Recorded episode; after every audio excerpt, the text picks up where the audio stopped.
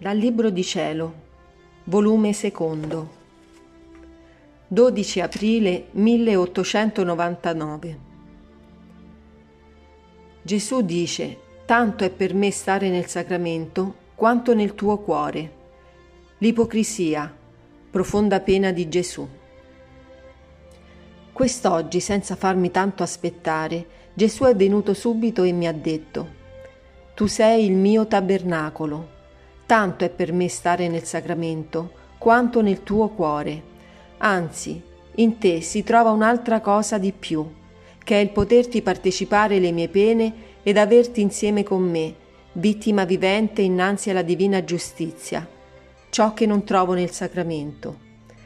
E mentre diceva queste parole, si è rinchiuso dentro di me.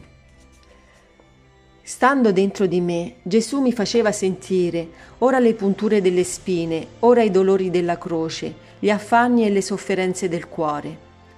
Intorno al suo cuore vedevo un intreccio di punture di ferro che faceva soffrire molto a Gesù. Ah, quanta pena mi faceva vederlo tanto soffrire. Avrei voluto io tutto soffrire, anziché far soffrire il mio dolce Gesù e di cuore l'ho pregato che a me desse le pene, a me il patire. Gesù mi ha detto, Figlia, le offese che più trafiggono il mio cuore sono le messe sacrilegamente dette e le ipocrisie.